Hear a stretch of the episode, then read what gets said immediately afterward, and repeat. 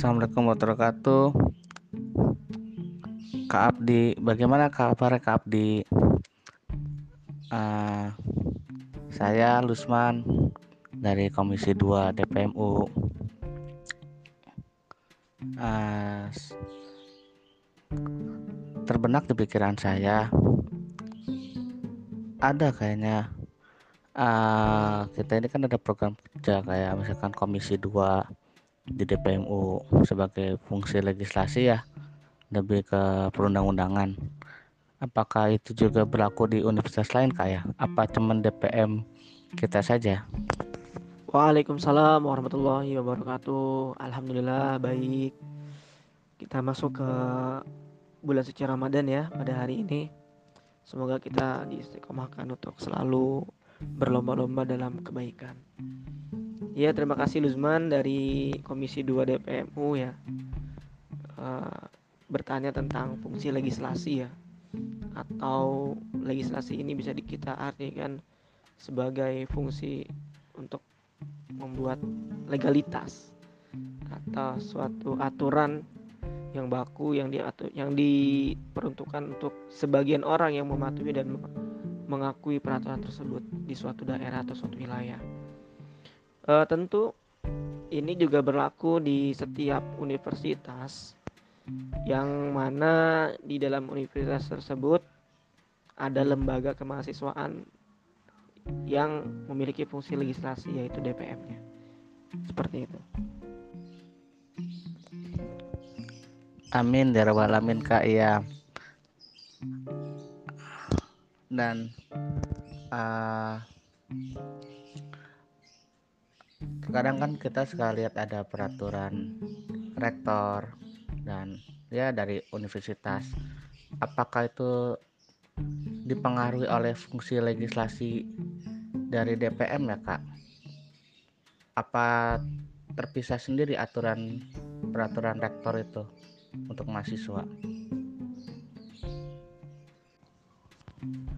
Oke, uh, sebelum masuk jauh ke sana ya, mungkin penting juga kita bahas tentang sejarahnya nih.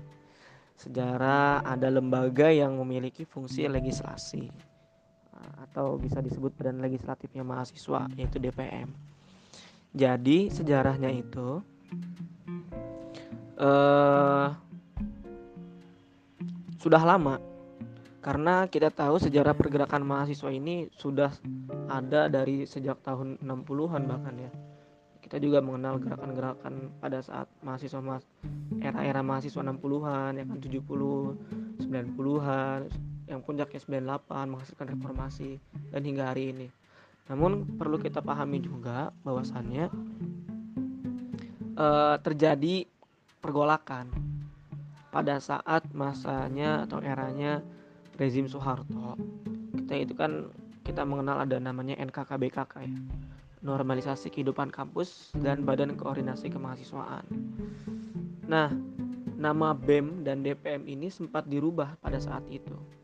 Bukan hanya nama sebenarnya fungsi struktur dan yang lainnya pada saat eranya Soeharto dirubah menjadi senat ya. Kalau kalau tidak salah senat pada saat itu. Uh, pada tahun 1990 ketua senat atau kegiatan mahasiswa ketua badan perwakilan mahasiswa. Nah pada saat pembentukan senat ini banyak sekali pertentangan dari setiap universitas khususnya dari Universitas UGM yang pada saat itu menjadi universitas tertua yang menerapkan sistem pemerintahan mahasiswa ya. Pemerintahan mahasiswa. Nah, senat dan senat mahasiswa itu bisa kita artikan sebagai BEM ya. Dan sebagai pelaksananya gitu. Dan juga ada namanya badan legis legislatifnya yaitu DPM. Nah, itu pada saat masa-masa Soeharto NKKBKK. Setelah Soeharto tumbang, reformasi digulirkan, BEM dan DPM bisa kembali uh, menggunakan hak dan fungsinya gitu hak dan fungsinya. Nah, kalau berbicara tentang peraturannya, eh, jadi DPM, BEM, semua lembaga kemahasiswaan ini eh, berada di bawah statuta Unila. Ya, jadi statuta Unila ini adalah uh, aturan atau hukum tertinggi di suatu universitas. Nah, statuta Unila ini juga merupakan peraturan menteri. Ya kan? Peraturan Menteri Riset Teknologi dan Pendidikan Tinggi Republik Indonesia nomor 6 tahun 2000, 2015. Jadi di, di aturan nomor 6 tahun 2015 Permen apa peraturan Menteri Ristek Dikti ini isinya tentang statuta Unila. Nah, di situ tuh dibahas semua eh, dasar-dasar uh, yang menjadi landasan hukum ya, aturan tertinggi juga. Setelah statuta ada yang namanya konstitusi. konstitusi ini yang pedoman yang dimiliki oleh mahasiswa dari mahasiswa untuk mahasiswa oleh mahasiswa yang dikawal langsung oleh perannya oleh Majelis Permusyawaratan Mahasiswa atau MPM. Nah, dari konstitusi ini lahirlah peraturan perundang-undangan atau undang-undang, undang-undang keluarga besar mahasiswa. Jadi semuanya bersumber kepada satu lingkaran yang disebut keluarga besar mahasiswa. Dalam suatu lingkaran kita bisa sebut juga rumah ya. Rumah Unila ini disebutnya KBM. Dalam rumah ini perlu ada namanya aturan aturan hukum yang mengatur suatu uh, keberjalanan proses kegiatan yang ada di rumah tersebut. Nah, itu di dalamnya ada konstitusi, ada undang-undang. Kalau di tingkat fakultas ada PMF ya, peraturan mahasiswa fakultas. Nah, itu semua diatur uh, di lembaga kemahasiswaan. Lingkupnya keluarga besar mahasiswa. Nah, kalau kita kupas lebih dalam fungsi-fungsi dari setiap kelembagaan itu eh, DPM dalam amanatnya dalam konstitusi sebagai lembaga legislatif yang memiliki fungsi legislasi ya perundang-undangan terus eh, ada tiga fungsinya ya keuangan dan eh, pengawasan jadi tiga fungsi ini yang menjadi landasan dasar geraknya DPM gitu nah mungkin hari ini kita bahas lebih khusus ke fungsi legislasi mungkin ya Tadi juga sudah dibahas apakah peraturan-peraturan rektor, dekan dan yang lainnya itu dipengaruhi oleh uh, fungsi legislasi DPM. Tentu sifatnya tidak uh, secara aktif mempengaruhi gitu. Karena peraturan dekan dan rektor ini sifatnya dia di bawah langsung oleh statuta. Tapi tentu peraturan rektor dan dekan itu mengacu kepada statuta dan tidak bertentangan dengan konstitusi juga undang-undang yang dibentuk oleh mahasiswa. Nah, di sini juga peran fungsi DPM terpakai gitu. Selain dari legislasi, ya, ada memberikan advokasi juga, ya kan, pengawasan. Artinya apabila ditemukan produk-produk hukum, produk-produk aturan yang digulirkan di lingkungan uh, universitas yang dia langsung secara langsung uh, mengikat ataupun bersentuhan langsung objeknya dalam mahasiswa terutama kegiatan kemahasiswaan itu perlu kita kritisi gitu. Perlu kita berikan saran dan kritik. Ya saran dan kritik bahkan dan memang seharusnya memberikan kajian. Kajian-kajian mana yang menjadi kontradiksi dengan undang-undang yang dibuat oleh mahasiswa dan itu lebih merugikan pada mahasiswanya. Itu menjadi pertimbangan. Seperti itu kira-kira.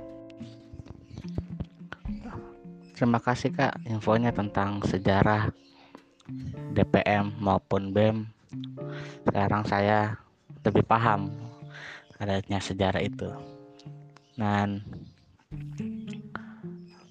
uh, uh, lihat di undang di konstitusi maupun undang-undang selalu lihat ada kata KBM oh ternyata itu satu titik ya kak. Hmm. uh, dan juga jika memang ada peraturan rektor maupun dekan. Ya khusus ya kepada kegiatan mahasiswa kan perlu dikritisikan ya. Nah, saat menghadiri rapat, siapa aja kak yang berperan penting uh, dalam dalam mengadakan rapat rektor maupun dekan. Dan juga saat kita rapat rancang rancangan undang-undang langkah-langkah apa saja ya kak yang harus dilakukan? Ya kira-kira seperti itulah sejarahnya. Uh, yang berwenang untuk mengumpulkan atau mengadakan rapat dosen tentunya yaitu senat gitu. senat uh, dosen ya senat dosen yang ada di tingkat universitas maupun rektor sendiri gitu. atau mungkin dekan yang punya kewenangan lah dalam hal ini gitu jadi bukan mahasiswa yang punya kewenangan untuk mengumpulkan mereka cuman kita punya hak berpendapat dan juga bersuara untuk menyampaikan aspirasi kita karena mahasiswa ini kan adalah namanya siswa yang merdeka dalam menyampaikan aspirasi. Gitu kan karena kita punya apa namanya demokrasi mahasiswa disebutnya ya. Nah, itu menjadi rujukan juga. Dan DPM pun dalam tata tertibnya dia memiliki hak untuk bersuara dan menyampaikan pendapat. Lebih kepada fungsi legislasi atau menyangkut tentang perundang-undangan seperti itu. Nah, jika kita membahas tentang uh, tata cara pembentukan ya tadi mungkin lebih ke sana. Tata cara pembentukan perundang-undangan itu sebenarnya dibahas dalam Undang-Undang KBM Unila nomor 3 tahun 2013 tentang pembentukan peraturan perundang-undangan. Di sana sangat rinci sekali dijelaskan dari mulai uh, asas, materi muatan, jenis dan hierarki peraturan perundang-undangan harus seperti apa. Terus ada yang disebut namanya program legislasi mahasiswa. Dan tahun ini DPM punya program legislasi mahasiswa atau prolegma. Itu kurang lebih ada tiga. Ya kurang lebih ada tiga program legislasi, legislasi mahasiswa. Dan salah satunya mungkin kemarin yang sedang rame ya RUU uh, eh, apa namanya pembentukan dan pembubaran dan sebetulnya mungkin bisa saya luruskan juga di sini ya pada teman-teman semua yang mendengarkan podcast ini bahwasannya memang proses dari rancangan undang-undang kemarin itu belum menemui titik final. Karena kalau yang kita bahas nih di Undang-Undang Nomor 3 Tahun 2013 itu ada tata caranya gitu. Ada tata caranya. Yang pertama persiapan pembentukan. Persiapan pembentukan rancangan.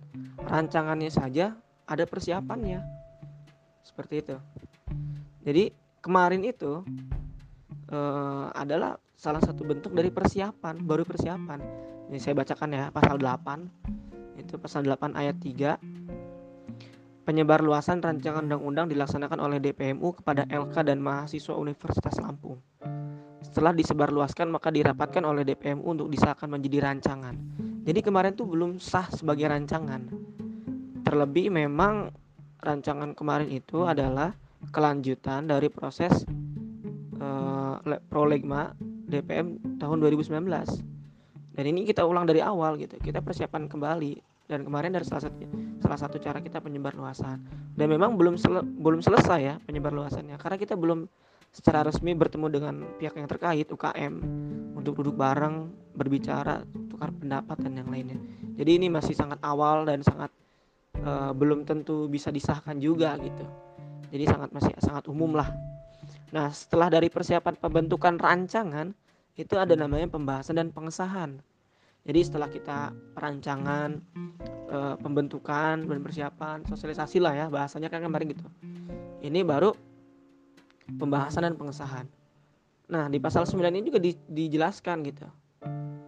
Ada sosialisasi draft Nah, kemarin tuh akhirnya kita uh, apa namanya bagikan ya draft rancangan undang-undang karena memang sudah terbentuk juga. Karena ini kan kelanjutan dari tahun lalu gitu. Itu ada dua tahap. Tahap yang pertama dilakukan selambat-lambatnya 10 hari kerja. Tahap kedua dilakukan selambat-lambatnya 10 hari kerja setelah menerima tanggapan. Dan perlu saya tegaskan, kemarin itu kita belum masuk dalam pembahasan dan pengesahan. Baru persiapan pembentukan.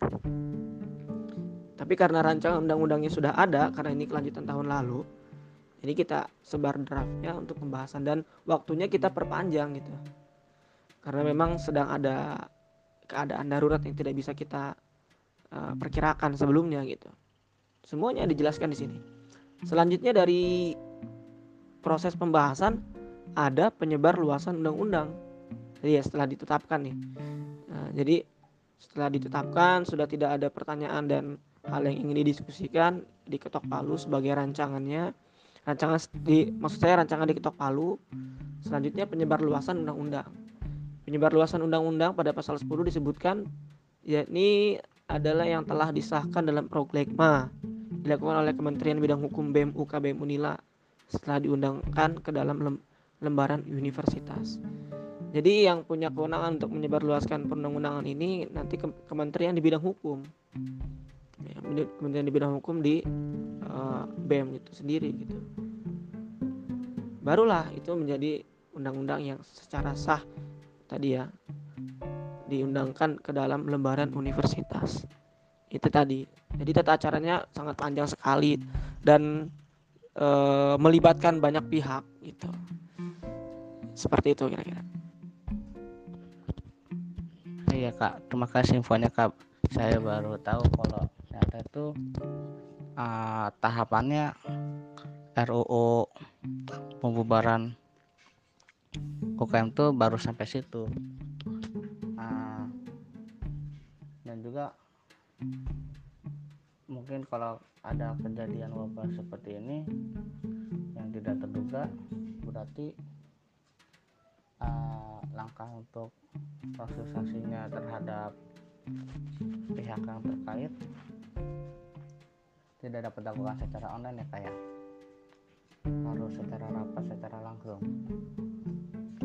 Dan juga ini ada pembahasan pengesahan rancangan peraturan mahasiswa fakultas.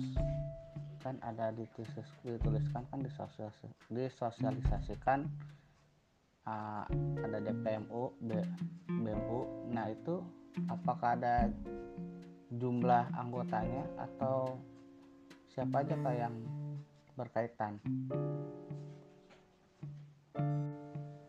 Nah iya kira-kira kayak gitu man. Karena ada wabah seperti ini jadi kita karena memang semua dialihkan ke versi daring ya jadi kita tidak bisa melanjutkan tahapan-tahapan berikutnya. Nah untuk membahas ketika nanti gitu rapat dengan teman-teman UKM uh, bukan hanya UKM ya mungkin nanti ada rancangan undang-undang yang lain di prolegma yang mungkin sentuhan langsungnya dengan teman-teman yang lain. Itu juga harus ada rapat secara langsung. Dan siapa pun siapa yang bisa keikut siapa yang bisa ikut dalam rapat tersebut sebenarnya kalau dari sisi DPM-nya itu sudah dijelaskan dalam tata tertibnya. Pada pasal rapat-rapat ya.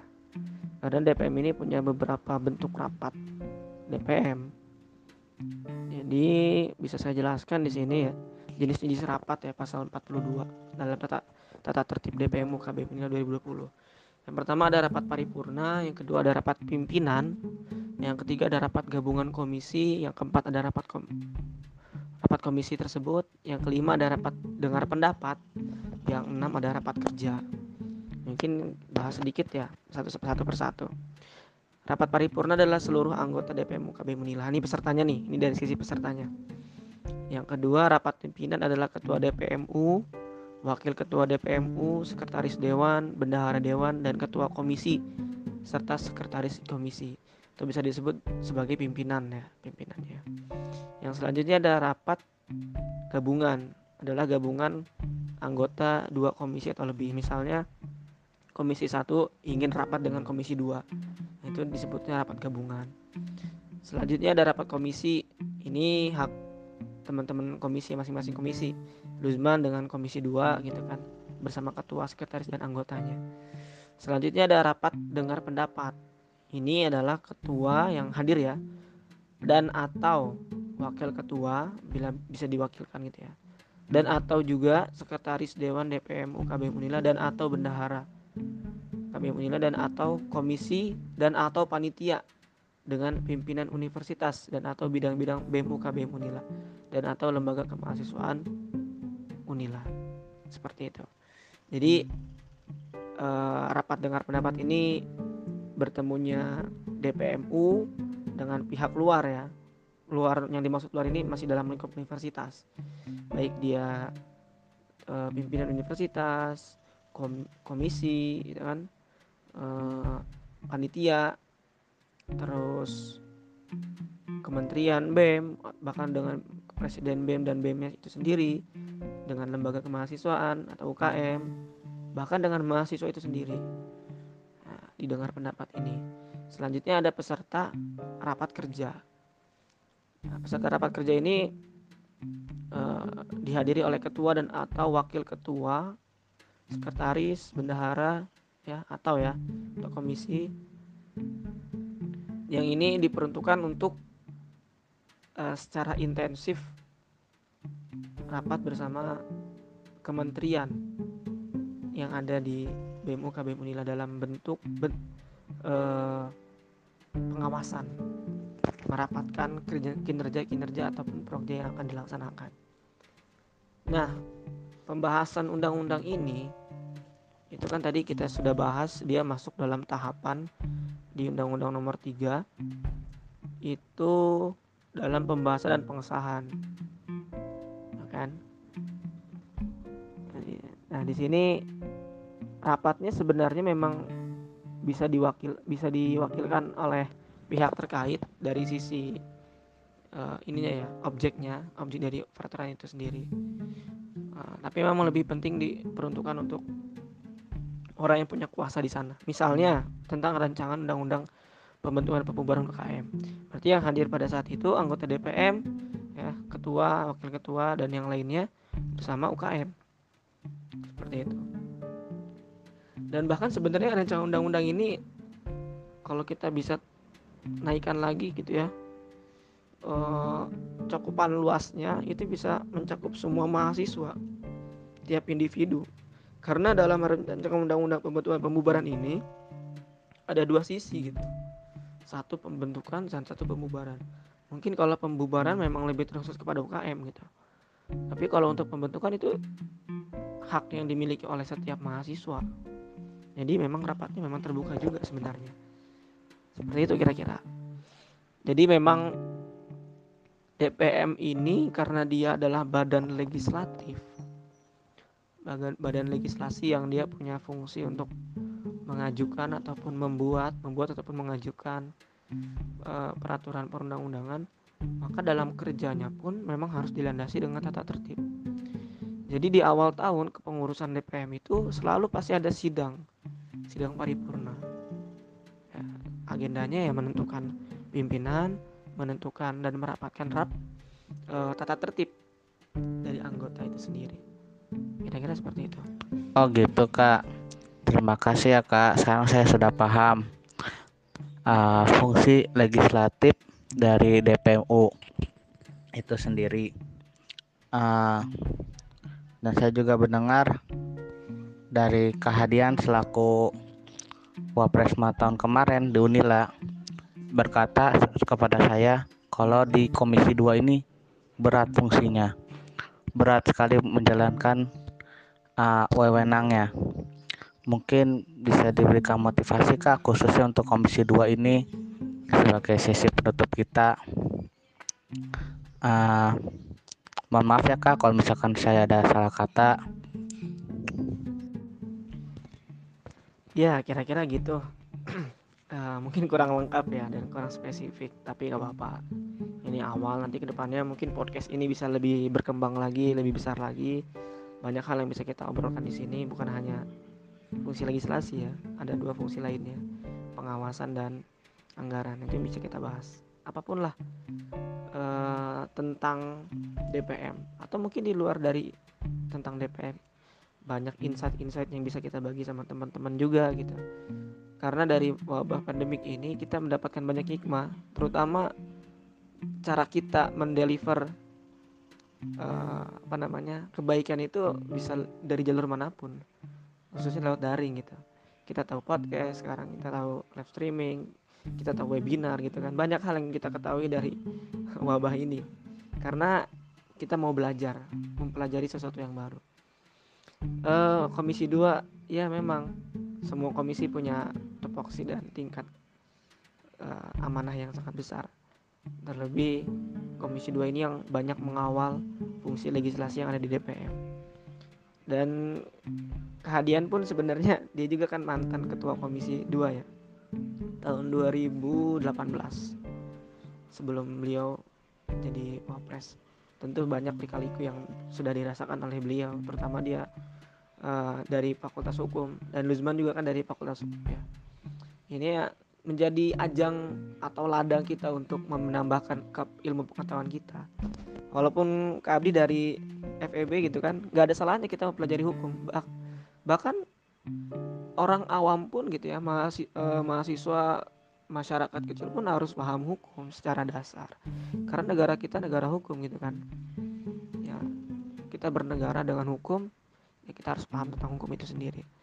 Nah salah satu caranya ya kita ber organisasi yang ada di kampus ini.